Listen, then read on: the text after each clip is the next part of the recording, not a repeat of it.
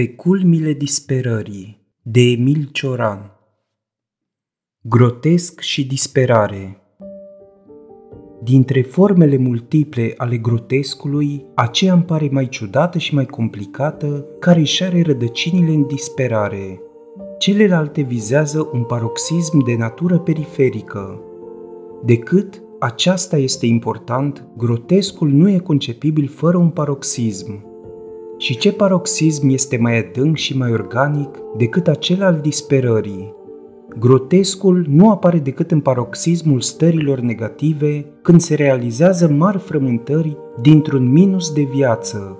Este o exaltare în negativitate. Și nu este o pornire nebună înspre negativitate, în acea schimonosire bestială, chinuitoare și paradoxală, când liniile și contururile feții deviază în forme de o stranie expresivitate, când orientarea privirii e furată de lumini și umbre îndepărtate, iar gândul urmează șerpuirile unei astfel de crispări. Adevărata disperare intensă și iremediabilă nu se poate obiectiva decât în expresii grotești. Căci grotescul este negația absolută a seninătății. Această stare de puritate, transparență și luciditate, atât de departe de disperare, din care nu pot răsări în primul rând decât haosul și neantul. Ați avut vreodată satisfacția bestială și uluitoare de a vă privi în oglindă după nenumărate nopți de nesomn? Ați simțit tortura insomniilor când numeri fiecare clipă nopți întregi? Când nu mai ești decât tu singur în această lume, când drama ta este cea mai esențială din istorie, iar această istorie nu mai are nicio semnificație, nici nu mai există, când în tine cresc cele mai groaznice văpăi și existența ta apare unică și singură într-o lume născută numai pentru a-ți consuma agonia ta, ați simțit aceste momente nenumărate, infinite ca și suferința, pentru că atunci când vă priviți să aveți imaginea grotescului. Este o crispare generală, o schimonosire, o încordare de ultimele clipe, cărora li se asociază o paloare de cea mai demonică seducție, o paloare de om trecut prin cele mai groaznice prăpăstii de întuneric. Și nu este acest grotesc răsărit ca o expresie a disperării asemănător unei prăpăstii. Nu are el ceva din vârtejul abisal al marilor adâncimi, din acea seducție a infinitului care ni se deschide în față pentru a ne înghiți și căruia ne supunem ca fatalității. Ce bine ar fi să poți să mori aruncându-te într-un gol infinit. Dacă vrei să te relaxezi câteva minute, îți place să citești și nu ai timp sau îți plac pur și simplu operele autorilor clasici, aici este locul potrivit. Intră pe canalul de YouTube Universul Cărților Audio și dacă îți plac audiobook-urile mele, dă-mi un like, un share și un subscribe. Complexitatea grotescului răsărit din disperare rezidă în capacitatea lui de a indica un infinit lăuntric și un paroxism de cea mai extremă tensiune. Cum ar putea acest paroxism să se obiectiveze în ondulații plăcute de linii sau în puritate de contururi? Grotescul neagă în mod esențial clasicul, precum neagă orice idee de stil de armonie sau de perfecție. Că el ascunde de cele mai multe ori tragedii intime care nu se exprimă direct, aceasta este evident pentru cine înțelege formele multiple ale dramatismului interior. Cine și-a văzut figura în ipostaza grotească nu se va putea uita niciodată, fiindcă se va teme totdeauna de el însuși. Disperarea este urmată de o neliniște extrem de chinuitoare. Și ce face acest grotesc altceva decât să actualizeze și să intensifice teama și neliniștea? Presentimentul nebuniei. Oamenii niciodată nu vor înțelege pentru ce unii dintre ei trebuie să nebunească, pentru că există ca o fatalitate inexorabilă intrarea în haos, unde luciditatea nu se poate să dureze mai mult decât un fulger. Paginile cele mai inspirate din care transpiră un lirism absolut, în care ești prizonierul unei beții totale a ființei, a unei exaltări organice, nu se pot scrie decât într-o astfel de tensiune nervoasă, încât o revenire înspre un echilibru este iluzorie. Nu se mai poate supraviețui normal după asemenea încordări. Resortul intim al ființei nu mai susține evoluția firească, iar barierele interioare își pierd orice consistență. Presentimentul nebuniei nu apare decât după experiențe mari și capitale, ca și cum te-ai fi ridicat la înălțimi prea mari, unde te apucă vârtejuri, începi să te clatini, îți pierzi siguranța și senzația normală de imediat și concret. O mare greutate pare că apasă creierul și îl strânge ca pentru a-l reduce la o iluzie, deși numai aceste senzații ne descoperă îngrozitoarea realitate organică din care izvorăsc experiențele noastre. Și în această apăsare care vrea să te izbească de pământ sau să te arunce în aer, apare groaza ale cărei elemente sunt greu de definit în asemenea caz. Nu este acea groază de moarte, persistentă și obsedantă, care pune stăpânire pe om și îl domină până la sufocare, ce se insinuează în tot ritmul ființei noastre pentru a lichida procesul vieții din noi, ci o groază cu străfulgerări, apărând rar, dar intens, ca o tulburare sublimă, dar care elimină pentru totdeauna posibilitatea unei limpezimi viitoare. Este imposibil de a preciza și defini acest ciudat presentiment al nebuniei. Ceea ce este într-adevăr îngrozitor în el rezultă din faptul că noi presimțim în nebunie o pierdere totală în viață, că pierdem tot în mod iremediabil deja trăind. Continui să respir sau să mănânc, dar am pierdut tot ceea ce eu am adăugat funcțiunilor biologice. Este numai o moarte aproximativă. În nebunie pierzi ce ai specific, ceea ce crezi tu că te individualizează în univers, perspectiva ta particulară și o anumită orientare a conștiinței. Prin moarte pierzi totul, dar această pierdere se face prin aruncare în neant. De aceea frica de moarte este persistentă și esențială, dar mai puțin ciudată decât frica de nebunie, în care semiprezența noastră este un element de neliniște mult mai complex decât teama organică de o absență totală din neantul în care ne duce moartea. Și nu ar fi nebunia o scăpare de mizeriile vieții? Această întrebare este justificată numai teoretic, deoarece, practic, pentru omul care suferă de anumite anxietăți, problema apare cu totul în altă lumină sau, mai bine zis, în altă umbră. Presentimentul nebuniei se complică de teama de luciditatea din nebunie, de teama momentelor de regăsire, de revenire, când intuiția dezastrului ar putea fi atât de chinuitoare încât să provoace o nebunie și mai mare. Nu există salvare prin nebunie, fiindcă nu există om cu presentimentul nebuniei care să nu se teamă de luciditățile eventuale într-o asemenea stare. Ai vrea haosul, dar ți-e frică de luminile din el. Forma nebuniei este determinată de condițiile organice și temperamentale. Cum majoritatea nebunilor se recrutează dintre depresivi, este fatal ca forma depresivă să fie mai frecventă la nebuni decât în stările de exaltare plăcută, veselă și debordantă. Este atât de frecventă melancolia neagră la nebuni, încât aproape toți tind spre sinucidere, o soluție atât de grea până nu ești nebun. Aș vrea să nebunesc într-un singur caz, când aș ști că aș ajunge un nebun vesel, vioi și permanent bine dispus, care nu-și pune nicio problemă și n-are nicio obsesie, dar care râde fără sens de dimineața până seara. Deși doresc infinit extaze luminoase, n-aș vrea nici de acestea, căci ele sunt urmate de depresiuni. Aș vrea însă o baie de lumină caldă, care să răsară din mine și să transfigureze întreaga lume, o baie care să nu semene încordării din extaz, ci să păstreze un calm de eternitate luminoasă. Departe de concentrarea extazului, ea să se asemene cu ușurința grației și cu căldura zâmbetului. Întreaga lume să plutească în acest vis de lumină, în această încântare de transparență și materialitate. Să nu mai existe obstacol și materie, formă și margini, și într-un asemenea cadru să mor de lumină. Asupra morții. Sunt probleme care odată tratate te izolează în viață și chiar te desființează. Când ai intrat în ele, înseamnă că nu mai ai nimic de pierdut și nimic de câștigat. Din perspectiva unei astfel de regiuni, aventura spirituală sau elanul indefinit înspre forme multiple de viață, avântul absurd și nemărginit înspre conținuturi inaccesibile și insatisfacția de limitarea planurilor empirice devin simple manifestări ale unei sensibilități exuberante căreia îi lipsește acea infinită seriozitate ce caracterizează pe acela care a intrat în problemele periculoase. A avea o infinită seriozitate este a fi pierdut.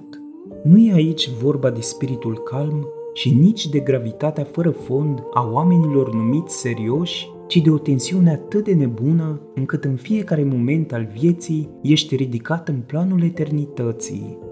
Viețuirea în istorie nu mai are atunci nicio semnificație, deoarece clipa este trăită cu atâta exagerată încordare, încât timpul apare șters și irelevant în fața eternității. Este evident că în fața unor probleme pur formale, oricât de dificile ar fi ele, o seriozitate infinită nu poate fi pretinsă, deoarece ele sunt produse exclusiv de incertitudinile inteligenței și nu răsar din structura organică și totală a ființei noastre. Numai gânditorul organic și existențial este capabil de acest gen de seriozitate, fiindcă numai pentru el adevărurile sunt vii, produse ale unui chin lăuntric și ale unei afecțiuni organice, iar nu ivite dintr-o speculație inutilă și gratuită. În fața omului abstract, care gândește pentru plăcerea de a gândi, apare omul organic, care gândește sub determinantul unui dezechilibru vital și care este dincolo de știință și dincolo de artă. Îmi place gândul care păstrează o aromă de sânge și de carne și prefer de 1000 de ori unei abstracții vide, o reflecție răsărită dintr-o efervescență sexuală sau dintr-o depresiune nervoasă.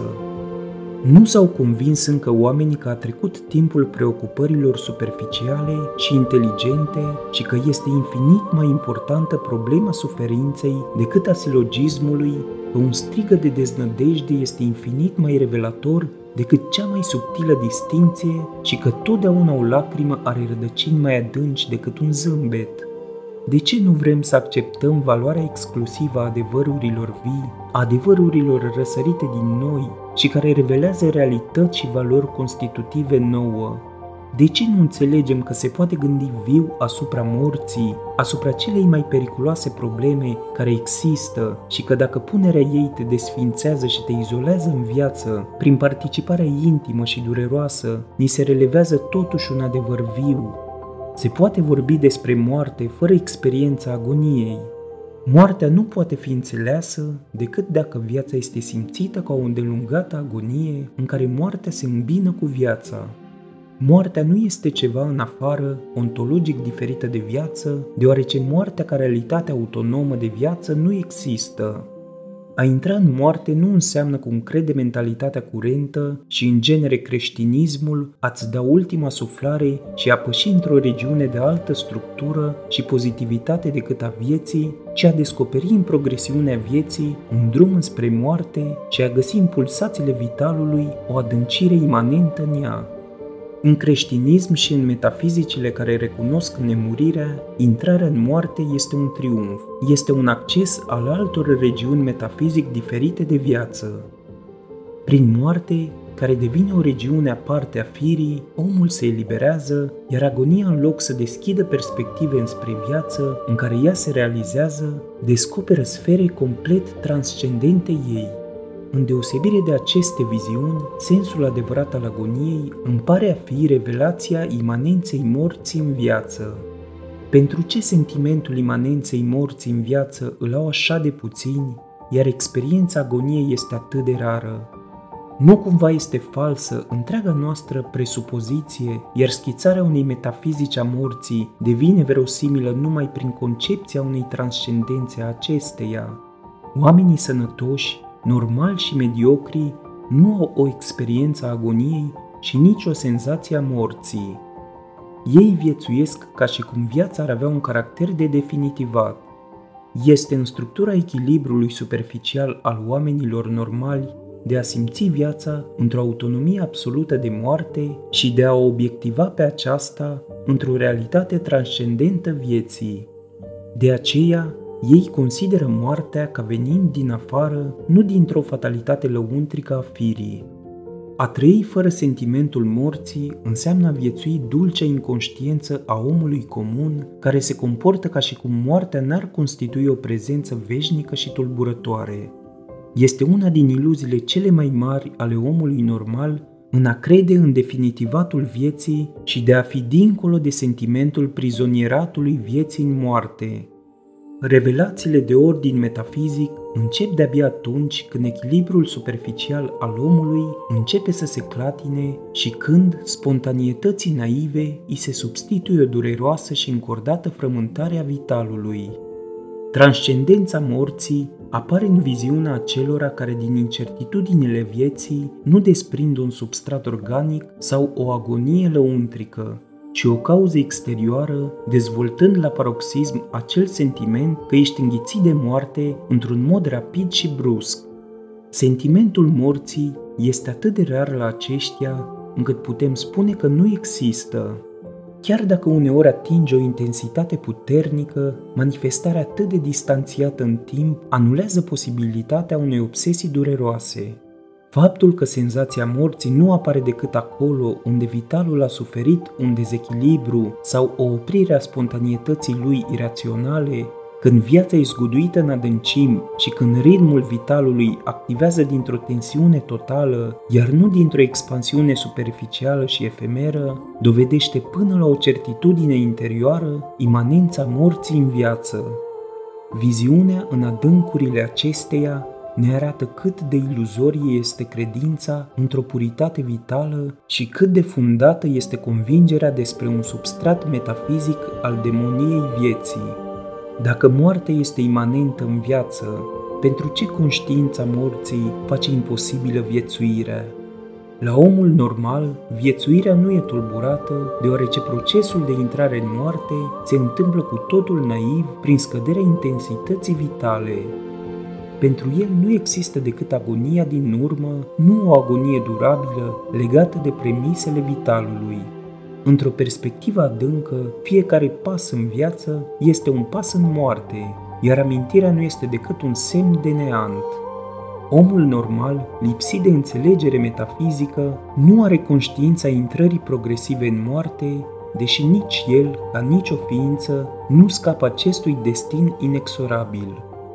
Unde conștiința a căpătat o autonomie de viață, revelarea morții devine atât de puternică încât prezența ei distruge orice gen de naivitate, orice elan de bucurie și orice voluptate naturală. Este ceva pervers și infinit de căzut în a avea conștiința morții. Toată poezia naivă a vieții, toate seducțiile și farmecele ei apar vide de orice conținut, precum vide apar toate proiectările finaliste și iluziile teologice ale omului. A avea conștiința unei îndelungi agonii este a desprinde experiența individuală dintr-un cadru naiv și din integrarea ei naturală pentru a-i demasca nulitatea și insignificanța, este a ataca însăși rădăcinile iraționale ale vieții. A vedea cum se întinde moartea peste această lume, cum distruge un arbore și cum se insinuează în vis, cum ofilește o floare sau o civilizație, cum roade din individ și din cultură ca un suflu imanent și distrugător, este a fi dincolo de posibilitatea lacrimilor și a regretelor, dincolo de orice categorii sau forme. Cine n-a avut sentimentul acelei teribile agonii, când moartea se înalță în tine și te cuprinde ca un aflux de sânge, ca o forță interioară imposibil de stăpânit și care te domină până la sufocare, sau când te strânge ca un șarpe provocându-ți alucinații de groază, acela nu cunoaște caracterul demonic al vieții, ci efervescențele interioare din care răsar marile transfigurări. Este necesară o astfel de beție neagră pentru a înțelege de ce ai vrea cât mai apropiat sfârșitul unei asemenea lumi. Nu beția luminoasă din extaz, unde viziuni paradiziace te cuceresc într-o încântare de splendori și sclipiri și unde te înalți într-o sferă de puritate în care vitalul se sublimează în imaterial, ci o torturare nebună, periculoasă și ruinătoare a vitalului caracterizează această beție neagră în care moartea apare în seducția groaznică a ochilor de șarpe din coșmaruri. Dar a avea astfel de senzații și imagini înseamnă a fi atât de legat de existența realității, încât viața și moartea și-au demascat iluziile pentru a se realiza în tine în forma cea mai substanțială și mai dramatică. O exaltată agonie îmbină ca într-un vârtej îngrozitor viața cu moartea și un bestial satanism împrumută lacrimi voluptății. Viața ca o lungă agonie și ca un drum înspre moarte nu este altceva decât o altă formulare a dialecticii demonice a vieții, după care aceasta naște forme pentru a le distruge într-o productivitate irațională și imanentă. Multiplicitatea formelor vitale nu se însumează într-o convergență transvitală sau într-o intenționalitate transcendentală, ci se realizează într-un ritm nebun în care nu poți recunoaște altceva decât demonia devenirii și a distrugerii. Iraționalitatea vieții se manifestă în această expansiune debordantă de forme și conținuturi, în această pornire frenetică de a substitui aspecte noi celor uzate, fără ca această substituire să însemne un puls apreciabil sau o însumare calitativă. O relativă fericire ar simți omul care s-ar abandona acestei deveniri și, dincolo de orice problematică chinuitoare, ar încerca să soarbă toate posibilitățile oferite de clipă, fără raportarea continuă ce descoperă în fiecare moment o relativitate insurmontabilă. Experiența naivității este singura cale de salvare, dar pentru acei care simt și concep viața ca o îndelungă agonie, problema salvării rămâne o simplă problemă. Pe această cale, mântuire nu va fi. Revelarea imanenței morții în viață se realizează în genere prin boală și stări depresive. Există, desigur, și alte căi, dar acelea sunt cu totul accidentale și individuale, ele neavând o capacitate de revelare ca bolile și stările depresive. Dacă bolile au o misiune filozofică în lume, apoi aceea nu poate fi alta decât să arate cât de iluzoriu este sentimentul eternității vieții și cât de fragilă este iluzia unui definitivat și a unei împliniri a vieții. Căci în boală, moartea este totdeauna prezentă în viață. Stările cu adevărat maladive ne leagă de realitățile metafizice pe care un om normal și sănătos nu le poate înțelege niciodată. Este evident că între boli există o ierarhie în capacitatea lor de revelare. Nu toate prezintă cu aceeași durată și intensitate experiența imanenței morții în viață și nu toate se manifestă în forme identice de agonie. Oricât s-ar individualiza și specifica bolile în indivizi, există totuși moduri de a muri legate de structura bolii ca atare. Întreg complexul stărilor maladive descoperă o chinuire a vitalului și o dezintegrare a vieții din funcțiile ei firești. Viața este astfel alcătuită încât nu-și poate realiza potențialitățile ei decât comportându-se ca și cum moartea nu ar constitui o prezență inexorabilă. Din acest motiv, în stările normale și nerevelatoare, moartea este considerată ca venind din afară și complet exterioară vieții. Același sentiment îl au și tinerii când vorbesc de moarte. Dar când maladia i-a lovit în plin elan, dispar toate iluziile și seducțiile tinereții. Este sigur că în lumea aceasta, singurele experiențe cu adevărat autentice sunt cele izvorâte din boală.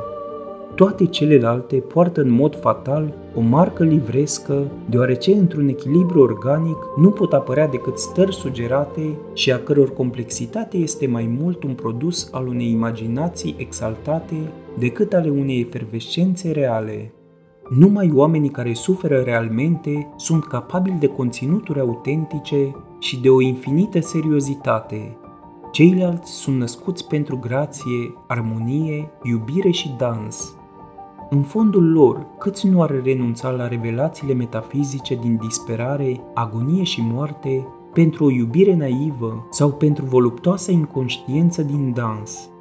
Și câți nu ar renunța la o glorie crescută din suferință pentru o existență anonimă și fericită? Orice boală este un eroism, dar un eroism de rezistență, iar nu de cucerire. Eroismul în boală se exprimă prin rezistență pe posturile pierdute ale vieții. Aceste posturi sunt iremediabil pierdute nu numai pentru cei afectați organic de anumite maladii, dar și pentru aceia la care stările depresive sunt atât de frecvente, încât față de structura lor subiectivă păstrează un caracter constituțional. Stările depresive nu revelează numai existența ca obiectivitate sensibilă, ci și moartea. Astfel se explică de ce temerii de moarte ce se manifestă la anumiți depresivi, interpretările curente nu-i găsesc nicio justificare mai adâncă. Cum se poate ca într-o vitalitate mare, uneori chiar debordantă, să apară frica de moarte sau cel puțin problema morții? Mirării acesteia, caracteristică mentalității curente, nu îi se pot opune decât marile posibilități de înțelegere esențială închise în structura stărilor depresive. Căci în aceste stări, în care dualizarea cu lumea devine dureroasă și progresivă, omul se apropie tot mai mult de realitățile lui lăuntrice și descoperă moartea în subiectivitatea lui proprie. Un proces de interiorizare înaintează până în centrul substanțial al subiectivității, depășind toate formele sociale care o îmbracă pe aceasta. Odată depășit și acel centru, interiorizarea progresivă și paroxistică descoperă o regiune unde viața se îmbină cu moartea, unde omul nu s-a desprins prin individualizare de sursele primare ale existenței și unde ritmul nebun și demonic al lumii activează în deplina lui iraționalitate.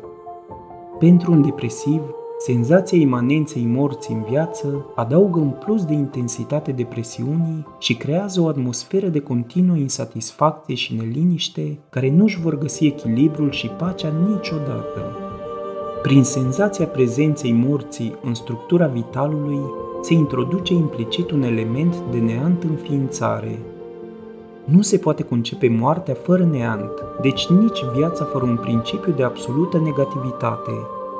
Că neantul este implicat în ideea de moarte, o dovedește frica de moarte, care nu este decât teama de neantul în care ne aruncă moartea. Imanența morții în viață este un semn al triumfului final al neantului asupra vieții, dovedind prin aceasta că prezența morții nu are alt sens decât să actualizeze progresiv drumul înspre neant.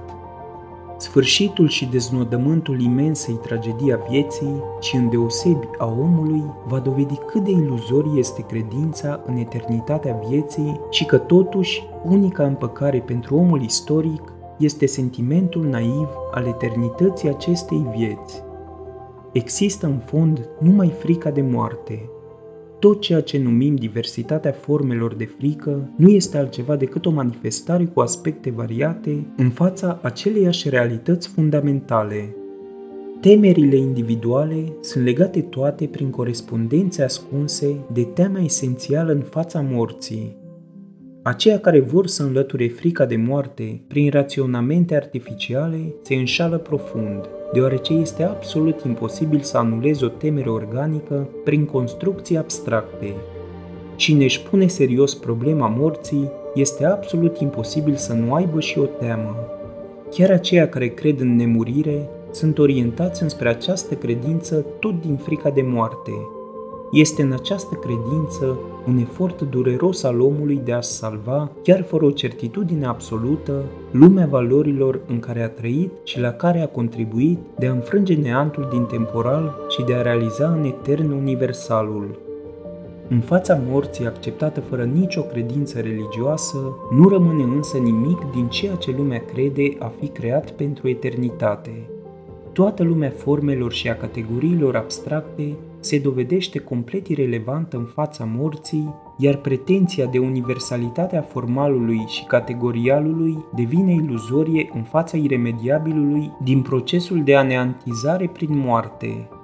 Căci niciodată o formă sau o categorie nu vor prinde existența în structura ei esențială, precum niciodată nu vor înțelege rosturile intime ale vieții și morții. Ce poate opune idealismul sau raționalismul în fața acestora? Nimic. Celelalte concepții și doctrine nu spun însă aproape nimic despre moarte. Singura atitudine valabilă ar fi o tăcere absolută sau un strigăt deznădăjduit. Acei care susțin că frica de moarte nu și are o justificare mai adâncă, deoarece atât cât este eu, moartea nu există, iar când ești mort, eul a dispărut, uită de fenomenul atât de ciudat al agoniei treptate. Unui om care are sentimentul puternic al morții, ce mângâiere poate să-i ofere separația artificială între eu și moarte? Ce sens poate avea pentru cineva pătruns adânc de senzația iremediabilului o subtilitate sau o argumentare logică? Sunt nule toate încercările de a devia pe un plan logic probleme de existență. Filozofii sunt prea orgolioși pentru a-și mărturisi frica de moarte și prea pretențioși pentru a recunoaște o fecunditate spirituală maladiei. Este o prefăcută seninătate în considerațiile lor asupra morții. În realitate, ei tremură mai mult decât toți. Dar să nu se uite că filozofia este o artă de a-ți masca sentimentele și chinurile lăuntrice pentru a înșela lumea asupra rădăcinilor adevărate ale filozofării. Sentimentul ireparabilului și al iremediabilului, care însoțește totdeauna conștiința și senzația agoniei, poate explica cel mult o acceptare dureroasă, amestecată cu frică, în niciun caz o iubire sau o simpatie pentru fenomenul morții. Arta de a muri nu se poate învăța, fiindcă nu prezintă nicio tehnică, niciun complex de reguli sau de norme. Iremediabilul agoniei se experimentează în propria ființă a individului cu suferințe și încordări infinite.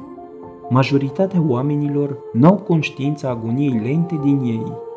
Pentru aceștia există numai o agonie, aceea care precede intrarea absolută în neant. În conștiința lor, numai momentele acestei agonii prezintă revelații importante asupra existenței. De aceea, ei așteaptă totul de la sfârșit, în loc să prindă semnificația unei agonii lente și revelatoare. Sfârșitul le va descoperi însă prea puțin și astfel se vor stinge inconștienți precum au și trăit. Că agonia se desfășoară în timp, aceasta dovedește că temporalitatea nu este numai un caracter sau o condiție pentru creație, ci și pentru moarte, pentru fenomenul dramatic al muririi.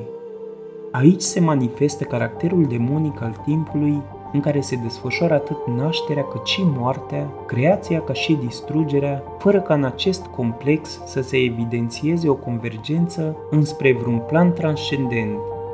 Numai într-o demonie a timpului e posibil sentimentul iremediabilului care ni se impune ca o necesitate ineluctabilă împotriva tendințelor noastre cele mai intime.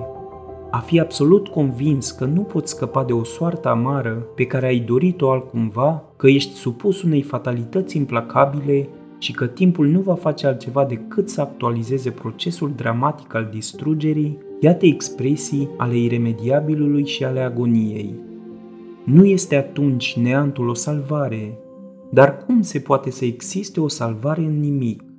Dacă este aproape imposibilă salvarea în existență, cum o să fie posibilă în absența completă de orice fel de existență? Cum nici în neant și nici în existență nu e salvare, praful să se aleagă de această lume cu toate legile ei eterne. Ți-a plăcut episodul? Dă-i subscribe și vei avea acces la celelalte pregătite. Nu uita să dai și coment și share pentru ca toți să afle unde pot găsi audiobook-uri gratis.